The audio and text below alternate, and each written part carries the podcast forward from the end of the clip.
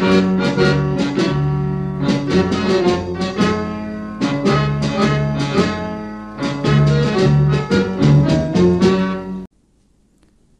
ัสดีครับ คุณอยู่กับผมสายันตะวันเพลิงนะครับ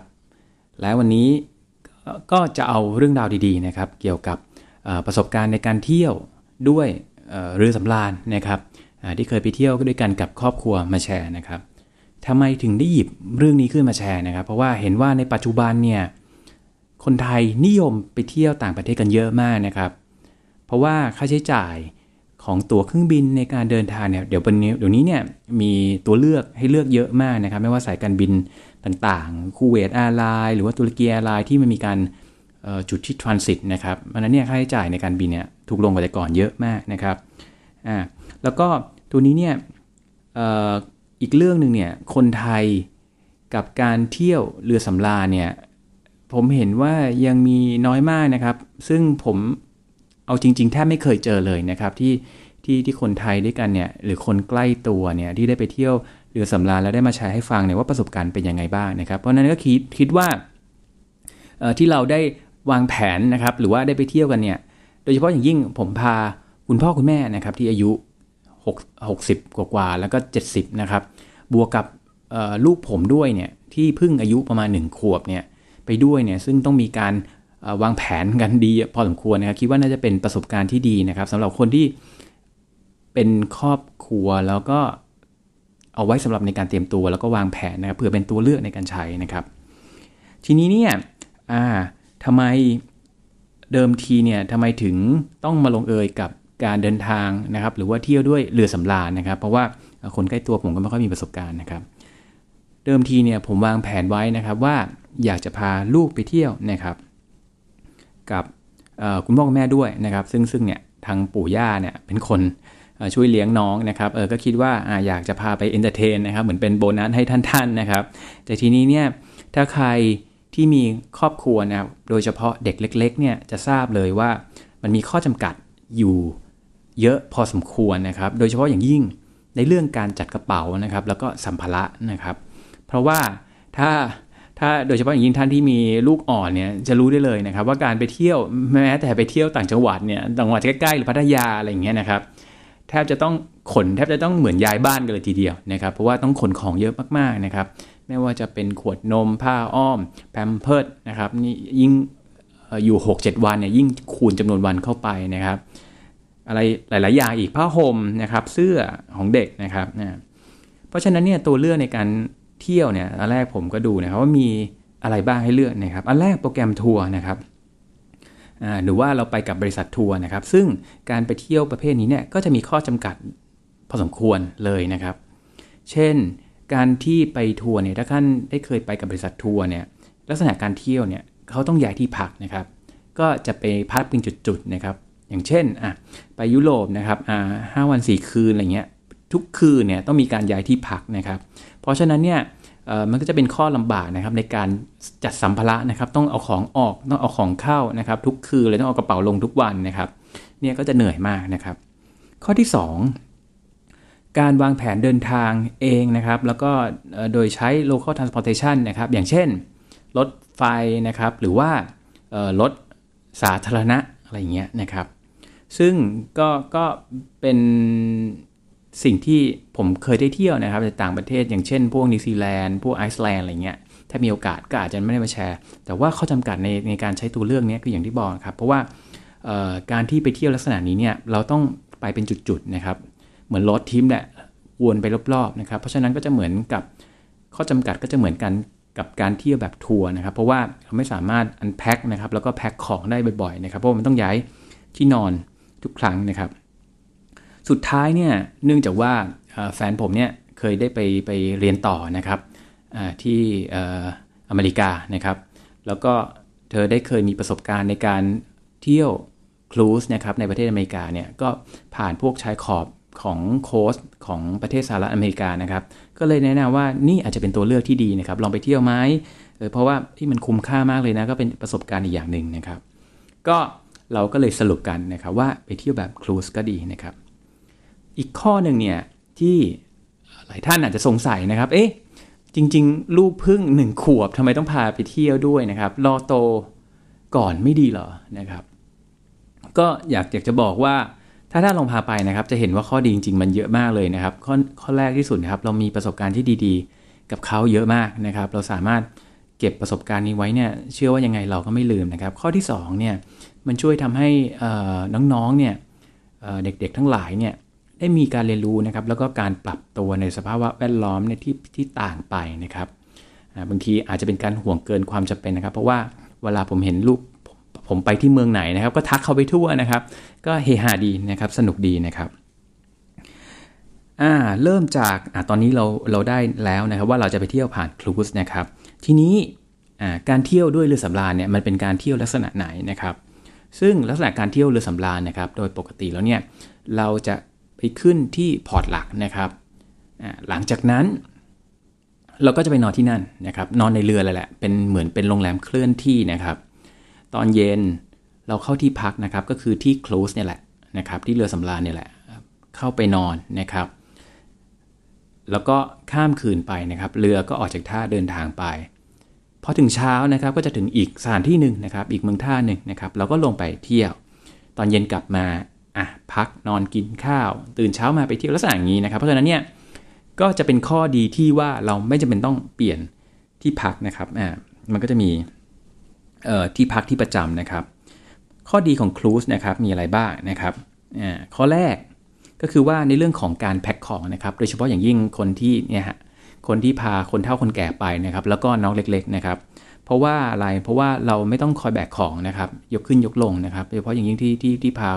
คุณพ่อคุณแม่แก่ๆแล้วเนี่ยนะครับการที่ต้องยกของเนี่ยบากมากนะครับ เดี๋ยวเป็นเอลเคล็ดอะไรยิ่งลำบากเข้าไปใหญ่นะครับ แล้วก็พวก ทีนี้เราก็สามารถจัดการได้เต็มที่นะครับ พวกล้างขวดนมตากเอาไว้ หรือว่าผ้าอ้อมก็แล้วแต่นะครับ ผมในห้องน้ำเนี่ยในในห้องพักของครูเนี่ยผมยังซักผ้าอ้อมนะครับ แล้วก็ตากไว้นะครับ เต็มเลยซักทุกวันนะครับ ข้อดีข้อที่2นะครับของการเที่ยวด้วยเรือสำราญ ก็คือคุณจะสามารถเที่ยวได้หลายที่นะครับ ได้หลายสถานที่หลายเมืองนะครับโดยไม่ต้องเป็นห่วงเรื่องของการเดินทางนะครับ เพราะว่ามันเป็นการเดินทางไปในตัวนะครับ อย่างที่ผมจัดมาเนี่ยผมสามารถไปเที่ยว 4 ประเทศนะครับเนี่ยโดยที่ภายในภายในรูทเดียวนะครับ เพราะฉะนั้นเนี่ยก็ไม่ต้องห่วงเรื่องนี้นะครับ และอีกอย่างหนึ่งเนี่ยก็คือว่าเราก็แขกส่วนใหญ่แขกของครูสเนี่ยไม่ค่อยรบกวนชาวบ้านนะครับ เอาจริง ๆนะครับ คือคือผมก็เคยมีประสบการณ์นะครับในการไปเที่ยวในบางทีแบบ เด็กวัยรุ่นอะไรเงี้ยโวยวายเสียงดังอะไรเงี้ยซึ่งซึ่งที่เจอในเรือสำราญน้อยมากนะครับ เพราะว่า 50%นะครับของผู้โดยสารเนี่ยเพื่อร่วมทริปเนี่ยประมาณ 50 กว่าเปอร์เซ็นต์เนี่ยจะมากับครอบครัวนะครับพ่อแม่ลูกนะครับ ที่เหลืออีกประมาณสามสิบสี่สิบเปอร์เซ็นต์เนี่ยอายุเกิน 50 ขึ้นทั้งนั้นครับ ที่เหลือเนี่ยอีกประมาณ 10%โอเคก็อาจจะเป็นคู่รักนะครับมาฮันนีมูนหรือว่า โอเค เที่ยวในกลุ่มเพื่อนวัยรุ่นอะไรเงี้ยนะครับก็ก็แล้วแต่นะครับก็จะเป็นงั้นเพราะฉะนั้นเนี่ยก็จะดูค่อนข้างสงบนะครับเพราะวัยใกล้ๆกันนะครับ อยู่กันแบบครอบครัวนะครับอาจจะเฮฮาเสียงดังนิดหน่อยนะครับ แต่ว่าก็โอเค เป็นอะไรที่ที่ที่น่ารักดีนะครับ ก็ดีอีกอันหนึ่งเนี่ยก็คือว่าเราตัดการจัดการเรื่องมื้ออาหารมื้อเย็นนะครับออกไปได้เลยนะครับ เพราะว่าค่าใช้จ่ายในการใช้ ซื้อตั๋วขึ้นมานะครับมันรวมอยู่ในมื้ออาหารอยู่แล้วนะครับหนึ่งมื้อนะครับมื้อเย็นนะครับ ซึ่งเพราะว่าโดยปกตินะสมมติว่าถ้าถ้าคุณเวลาไปเที่ยวต่างประเทศนะครับ โดยเฉพาะอย่างยิ่งเนี่ยประเทศแถบสแกนดิเนเวียนะครับอย่างเช่นเดนมาร์กสวีเดนนะครับอะไรพวกเนี้ยนะครับค่าใช้จ่ายมื้อหนึ่งถูกๆนะครับ ถ้าเกิดว่าไปกินฟาสต์ฟู้ดเนี่ยพวกฮอทดอกแฮมเบอร์เกอร์เนี่ยขั้นต่ำเนี่ยมี 3 4 0 0เนี่ยได้เห็นแน่นอนนะครับ แล้วอย่างยิ่งถ้าโดยเฉพาะอย่างยิ่งถ้าเป็นพวกไฟดิเนิ่งนะครับ หรือว่านั่งนั่งทานอาหารที่ร้านดีๆหน่อยนะครับไฟดิเนิ่งเนี่ยร้านบรรยากาศดีๆหน่อยเนี่ยไม่ต่ำกว่าพันแน่นอนนะครับ ต่อหัวนี่ไม่รวมทิปนะครับ เพราะฉะนั้นเนี่ยเราก็ตัดปัญหาเรื่องมื้ออาหารมื้อเย็นได้เลยนะครับเพราะฉะนั้นมันรวมอยู่ในนั้นแล้วนะครับ ต่อมาทีนี้ ก็คือจะบอกว่าการเที่ยวครูซเนี่ยสำหรับคนเอเชียอาจจะไม่ค่อยเป็นประสบการณ์ที่ที่เจอกันบ่อยนะครับ แต่ว่าในประเทศยุโรปเนี่ยจริงๆมันมันเปิดโลกเหมือนกันนะครับว่ามันเป็นอะไรที่ที่เขาเที่ยวกันเยอะมากนะครับครูซเนี่ยมีเป็นเป็นพันลำอะพันพันทัวร์เลยนะครับ เยอะมากนะครับ ทีนี้เนี่ยคุณจะหาเเที่ยวครูซเนี่ยเส้นทางที่คุณอยากจะเลือกได้ผ่านช่องทางไหนนะครับ จริงๆเนี่ยมันมีแอปพลิเคชันนะครับเยอะแยะมากมายนะครับทั้งทั้งของ iPhone นะครับแล้วก็ของ Android นะครับเช่น ผมใช้ไอ Cruise นะครับหรือว่า Cruise Finder ก็มีนะครับจริงมีเยอะแยะแหละนะครับคุณสามารถหาได้นะครับในแอปพลิเคชัน หรือว่าในเว็บไซต์ก็แล้วแต่นะครับ แต่ทีนี้เนี่ยคุณจะเลือกยังไงนะครับ เพราะว่ามันมีเป็นร้อยเป็นพันนะครับ ข้อแรก คุณต้องหาตัวเมนพอร์ตก่อนนะครับ ที่คุณจะมา ขึ้นที่ Cruise นะครับ เหมือนเป็น Starter Point นะครับว่าคุณจะไปขึ้นที่ไหนนะครับ ผมยกตัวอย่างเนี่ยอย่างผมเนี่ยจริง ๆ วางแผน ไว้ว่าจะมีการใช้วันเวลาเที่ยวเนี่ยที่ประเทศอิตาลีนะครับสักสองสองวันเนี่ยก่อนที่จะขึ้นครูซเพราะนั้นเนี่ยผมก็เลยวางแผนว่าผมจะขึ้น port ที่โรมนะครับซึ่งเราก็จะดูนะครับเวลาเลือกเนี่ย เข้าไปในเว็บไซต์เนี่ยมันเขาจะถามว่าขึ้นที่ port ไหนนะครับ เช่น port โคเปนเฮเกนนะครับ port อะไรอีกล่ะโรมนะครับบาร์เซโลนาอะไรพวกนี้นะครับที่เป็นเมืองท่านะครับ ข้อที่2นะครับก็คือ route หรือเส้นทางนะครับ ซึ่งโดยปกติเนี่ยเขาจะจัดไว้ให้นะครับ เช่นทริปของ north สแกนดิเนเวียนะครับหรือว่าเส้น route ของเมดิเตอร์เรเนียนอะไรพวกนี้นะครับ มันก็จะ แล่นไปนะครับผ่านเมืองท่าต่างๆนะครับเราก็ดูว่ามันมีประเทศที่เราต้องการหรือเปล่านะครับทีนี้แต่ว่าข้ออีกอันนึงเนี่ยข้อที่ควรพึงสังเกตนะครับ ถ้าท่านคิดว่าอยากจะไปเที่ยวประเทศที่ไม่มีเมืองท่าอยู่นะครับ อันนี้ต้องต้องบอกข้อระวังนิดหน่อยนะครับ ผมยกตัวอย่างเช่นประเทศเช็กนะครับหรือว่าสวิตเซอร์แลนด์นะครับหรือออสเตรียอะไรพวกนี้นะครับซึ่ง เป็นประเทศที่ที่อยู่ข้างในแผ่นดินนะครับ ไม่มี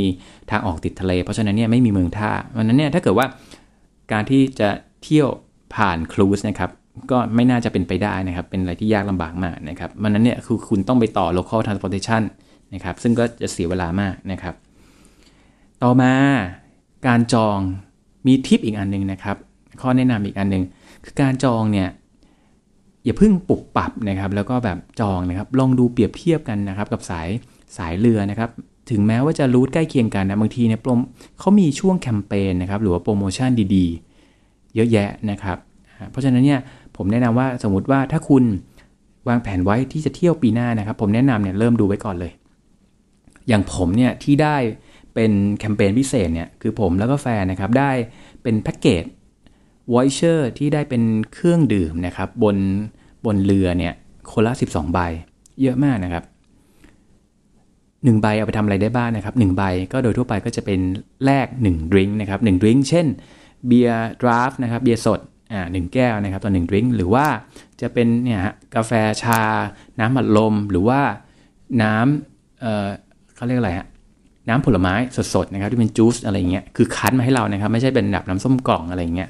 นะครับซึ่งโดยปกติเนี่ยเราเวลาซื้อสามารถซื้อที่บาร์ได้นะครับหรือว่าซื้อที่ร้านอาหารได้ แต่ว่า1ดริงเนี่ยโดยปกติเนี่ยค่าเฉลี่ยเนี่ยไม่ต่ำกว่า 300 บาทอยู่แล้วนะครับเพราะฉะนั้นเนี่ยถ้าเกิดสมมุติว่าได้มา 12 ใบอย่างผมเนี่ยได้มาเป็นแคมเปญนะครับก็เหมือนว่าได้มาฟรีๆเพิ่มมาอีก 3,600 บาทนะครับขั้นต่ำก็ถือว่าโชคดีมากนะครับ ตอนนั้นที่ได้เลือกมานะครับ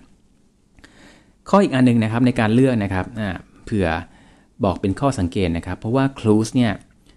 มันมีจริงๆเนี่ยมันมีหลายบริษัทมากนะครับ ของผมเนี่ยที่ได้เลือกเนี่ยก็คือเป็นcruise ของบริษัท MSC นะครับ MSC ก็ใหญ่นะครับ แต่ว่าเป็นอันดับ 4 ของโลกนะครับ ถ้าเป็นไซส์ของ business นะครับ อันดับหนึ่งก็น่าจะเป็นโคป้า corporation สักอย่างเนี่ยฮะ โทษทีผมจำชื่อเต็มไม่ได้นะครับ แต่ว่า เขาที่เป็นมีเรือพวกเอ่อ Royal Caribbean อะไรพวกนี้นะครับเพราะฉะนั้นเนี่ยสายเรือเดินเรือเขาใหญ่ใหญ่มากถามว่าใหญ่ขนาดไหนนะครับ ปีหนึ่งเนี่ยมีผู้โดยสารประมาณ 12 ล้านคนนะครับที่เป็นนักท่องเที่ยวนะครับ ก็ลองคิดดูแล้วกันว่ามันใหญ่ไซส์ขนาดไหน ของผมเนี่ยใช้ของบริษัท MSC นะครับ M Man S สิงคโปร์นะครับแล้วก็สีคัดแมวนะครับ MSC แต่ว่าเรือที่ผมใช้เนี่ยใหญ่มากนะครับเป็นเรือที่ใหญ่อันดับ 5 ของโลก 5 ของโลกใหญ่ขนาดไหนนะครับ ก็ภายในทริปหนึ่งเนี่ย สามารถบรรจุ ผู้โดยสารได้ประมาณ 5,000 คน 5,700 คน เรือน้ำหนักประมาณ 170,000 ตันนะครับ จะรู้ไปทำไมนะครับ จริงไม่ใช่เป็นพอดแคสต์สาระน่ารู้นะครับ แต่ว่าอธิบายความใหญ่ขนาดไหนก็คือคุณไปยืนอยู่ข้างข้างๆเรือนะครับที่พอร์ตเนี่ยอารมณ์ประมาณมองไปเนี่ยเท่าๆกับแถบของตึก ฟอร์จูนทาวน์ครับ ใหญ่ขนาดนั้นยาวขนาดนั้นเลยนะครับ ของ cruise นะครับซึ่ง cruise เรือของผมเนี่ยชื่อว่า Meraviglia นะครับ ลงท้ายด้วย GIA นะครับ แต่ว่าภาษาอิตาลีเนี่ยเขาสะกดเป็นตัวยอยักษ์นะครับ Meraviglia นะครับซึ่งเรือลำนี้เนี่ยก็มีส่วนที่พิเศษอย่างหนึ่งนะครับ ก็คือมีการแสดงคณะแสดงนะครับ ชื่อว่า Cirque du Soleil นะครับอ่าก็จะเป็นการแสดงที่พิเศษนะครับขึ้นมานะครับ ถ้าใครอยากชมก็ซื้อซื้อตั๋วเพิ่มนะครับ เดี๋ยวผมอธิบายใน EP ถัดไปนะครับ ทีนี้อ่าขั้นตอนต่อมานะครับเมื่อกี้เราไปกันแล้วแหละเรื่องของการเลือกนะครับ แล้วก็เอ่อ cruise เป็นยังไงนะครับ ต่อมาเนี่ยก็เป็นเรื่องคุยกันเรื่องเอกสารกันนะครับ ก่อนอื่นอ่าโอเค คุณก็ซื้อตั๋วนะครับ ตั๋วเครื่องบินนี่แหละที่ที่จะไปลงประเทศไหนนะครับ อย่างของผมเนี่ยผมใช้กูเวตแอร์ไลน์นะครับก็ไปทรานสิตที่ประเทศกูเวตก็ก็ได้ถูกนะครับถูกถูกเลยแหละนะครับก็เพราะว่าผมไม่ได้บินตรงนะครับ ก็พยายามประหยัดค่าใช้จ่ายนะครับอ่าแล้วก็คุณก็ต้องทำวีซ่านะครับก็คือถ้าถ้าคุณไปล่องครูซนะครับในแถบประเทศเชงเก้นเนี่ยก็คือเนี่ยฮะประเทศยุโรปเนี่ยคุณก็ต้องทำวีซ่าเชงเก้นทีนี้เนี่ยคุณจะทำวีซ่าประเทศไหนดีนะครับ ผมแนะนำว่าขึ้นอยู่กับว่าก่อนหรือหลังครูซเนี่ย คุณเที่ยวที่ไหนหรือว่าใช้เวลาในประเทศไหนมากที่สุดนะครับ ก็ต้องไปทำวีซ่าประเทศนั้น ผมยกตัวอย่างเนี่ยอย่างผมเนี่ยก่อนที่จะขึ้นเรือสำราญเนี่ยผมเที่ยวที่อิตาลีก่อนนะครับสามวันสองคืนเพราะฉะนั้นเนี่ยผมก็จะไปทำวีซ่าเชงเก้นของประเทศอิตาลีนะครับแล้วก็ทีนี้เนี่ยเวลาเราไปเที่ยวลงมาเนี่ยไม่มีปัญหานะครับเขาก็ไม่ได้ตรวจวีซ่าอะไรขนาดนั้นนะครับ แค่เช็คตรวจเรือเรือแล้วก็พาสปอร์ตนะครับอีกอันนึงนะครับก็อย่าลืมนะครับเผื่อเป็นทิปนะครับคนที่ไม่เคยทำวีซ่าของ ของเชงเก้นนะครับ คือต้องมั่นใจว่าคุณทำประกันสุขภาพในการเดินทางอันนี้สำคัญมากนะครับ โดยเฉพาะถ้าใครพาผู้สูงอายุกับน้องๆเด็กๆอ่อนเลย อย่าไปงกว่าทำถูกที่สุดนะครับ ผมแนะนำว่าทำประมาณราคาประมาณปานกลางขึ้นไปนะครับ เพราะว่าถ้าเกิดอะไรขึ้นเนี่ยเจ็บป่วยเนี่ยแพงมากๆนะครับสุดๆเลยนะครับ อ่าแล้วก็มีประสบการณ์เรื่องนี้เหมือนกันนะครับเดี๋ยวเขาให้มาเล่าให้ฟังนะครับ อีกอย่างหนึ่งเนี่ยก็คือว่าก่อนที่ทำวีซ่าเนี่ยคือคุณก็ต้องเตรียมบุ๊กิ้งนะครับของการจองครูซไว้ก่อนด้วยแล้วนะครับ ว่าว่าคุณไปขึ้นเรือที่ไหนนะครับ ขึ้นกี่ประเทศหรืออะไรเงี้ยนะครับ คุณก็หอบเอกสารมานะครับ โดยทีนี้เนี่ยสุดท้ายนะครับในเรื่องของที่จะคุยวันนี้เนี่ยก็คือเรื่องของค่าใช้จ่ายนะครับ สรุปนะครับพอเป็นไอเดียนะครับเผื่อว่าตัดสินใจว่าจะไปดีไหมนะครับ อย่างของผมยกตัวอย่างให้ฟัง ผมใช้บริการครูซของ MSC นะครับ ก็คือบริษัทที่คือค่อนข้างโอเคหน่อยแหละนะครับ ผมเที่ยว 8 วัน 7 คืนนะครับ ขึ้นเรือที่โรมนะครับวันแรกไปปาเลโมนะครับ วันที่ 2 ไปมัลตานะครับวันที่ 3 เราเป็นช่วงที่ล่องเรือนะครับ ยาว 1 วันนะครับ เราก็จะอยู่บนเรือนะครับวันที่ 4 อยู่ที่บาร์เซโลนาวันที่ 5 เจโนวันที่ 6 มักเซนะครับ ก็ 6 วันนะครับอ่าหวัน ทั้งหมดเนี่ยค่าใช้จ่ายของครูซนะครับก็คืออยู่ที่ต่อหัวนะครับต่อหัวอยู่ที่ 21,000 บาท ผมหมายความว่าสมมุติว่าถ้าเกิดว่าคุณพ่อคุณแม่นะครับบวกลูกนะครับอีกคนหนึ่งเนี่ยลูกเล็กๆนะครับก็คือจ่ายแค่คุณพ่อกับคุณแม่นะครับลูกไม่ต้องจ่ายนะครับค่าใช้จ่ายอยู่นั้นแล้วเพียงแต่ว่าแพ็กเกจที่ซื้อเนี่ยเขาอาจจะบังคับไม่ได้ซื้อห้องระดับที่ถูกที่สุดนะครับ เหมือนกับว่าเขากึ่งบังคับว่า ให้ให้ยกราคาขึ้นมานิดนึงนะครับเพราะว่าเป็นค่าใช้จ่ายของตัวอของตัวน้องๆนะครับผมที่เพิ่มเข้ามานะครับ ต่อมาเนี่ยที่เหลือก็คืออที่ลืมไม่ได้นะครับ แล้วก็บางท่านอาจจะลืมไปนะครับก็คือเรื่องของค่าใช้จ่ายในการทิปพนักงานนะครับ ซึ่งโดยปกติเนี่ยเขาจะชาร์จรวมชาร์จเหมานะครับ ตกหัวเนี่ยคือคุณไม่ต้องแบบ เพราะว่า คือพนักงานเนี่ยเขาจะบริการทั้งวันทั้งคืนอยู่แล้วนะครับ คือคุณไม่ต้องแบบคอยทิปให้คนนู้นคนนี้นะครับเขาจะกึ่งชาร์จเหมาไปเลยนะครับ เป็นแพ็กเกจก็คืออยู่ที่ประมาณ 2,500 บาทนะครับ แล้วผมก็แปลกดีนะครับว่าเอ่อวันมีวันสุดท้ายนะครับเขาจะมีโปรแกรมนะครับ Charity เนี่ยมีกึ่งบังคับนะครับ ว่าบอกว่าทุกคนประกาศมาเสียงตามสายนะครับ ทุกคนวันนี้เนี่ยเราจะขอความร่วมมือนะครับ บริจาคให้ยูนิเซฟนะครับคนคนละ 1 ยูโรนะครับ โอเคก็เป็นเรื่อง ปกตินะครับ ก็โอเคละไม่มีปัญหาอะไรนะครับ โดยสรุปนะครับวันแรกนะครับก็เหมือนที่ผมเรียนไปนะครับว่า cruise เป็นยังไงนะครับ การเลือกแล้วก็ค่าใช้จ่ายนะครับ แล้วก็วิธีการคิดว่าเอ้ยเราควรจะเที่ยวกับ cruise ดีหรือเปล่านะครับ ก็ขอบคุณมากนะครับในการติดตามรับฟัง episode แรกนะครับ episode ต่อไปก็คือจะเป็นเราก็จะเริ่มขึ้นเรือกันแล้วนะครับ ก็ขอบคุณมากครับผม Thank you.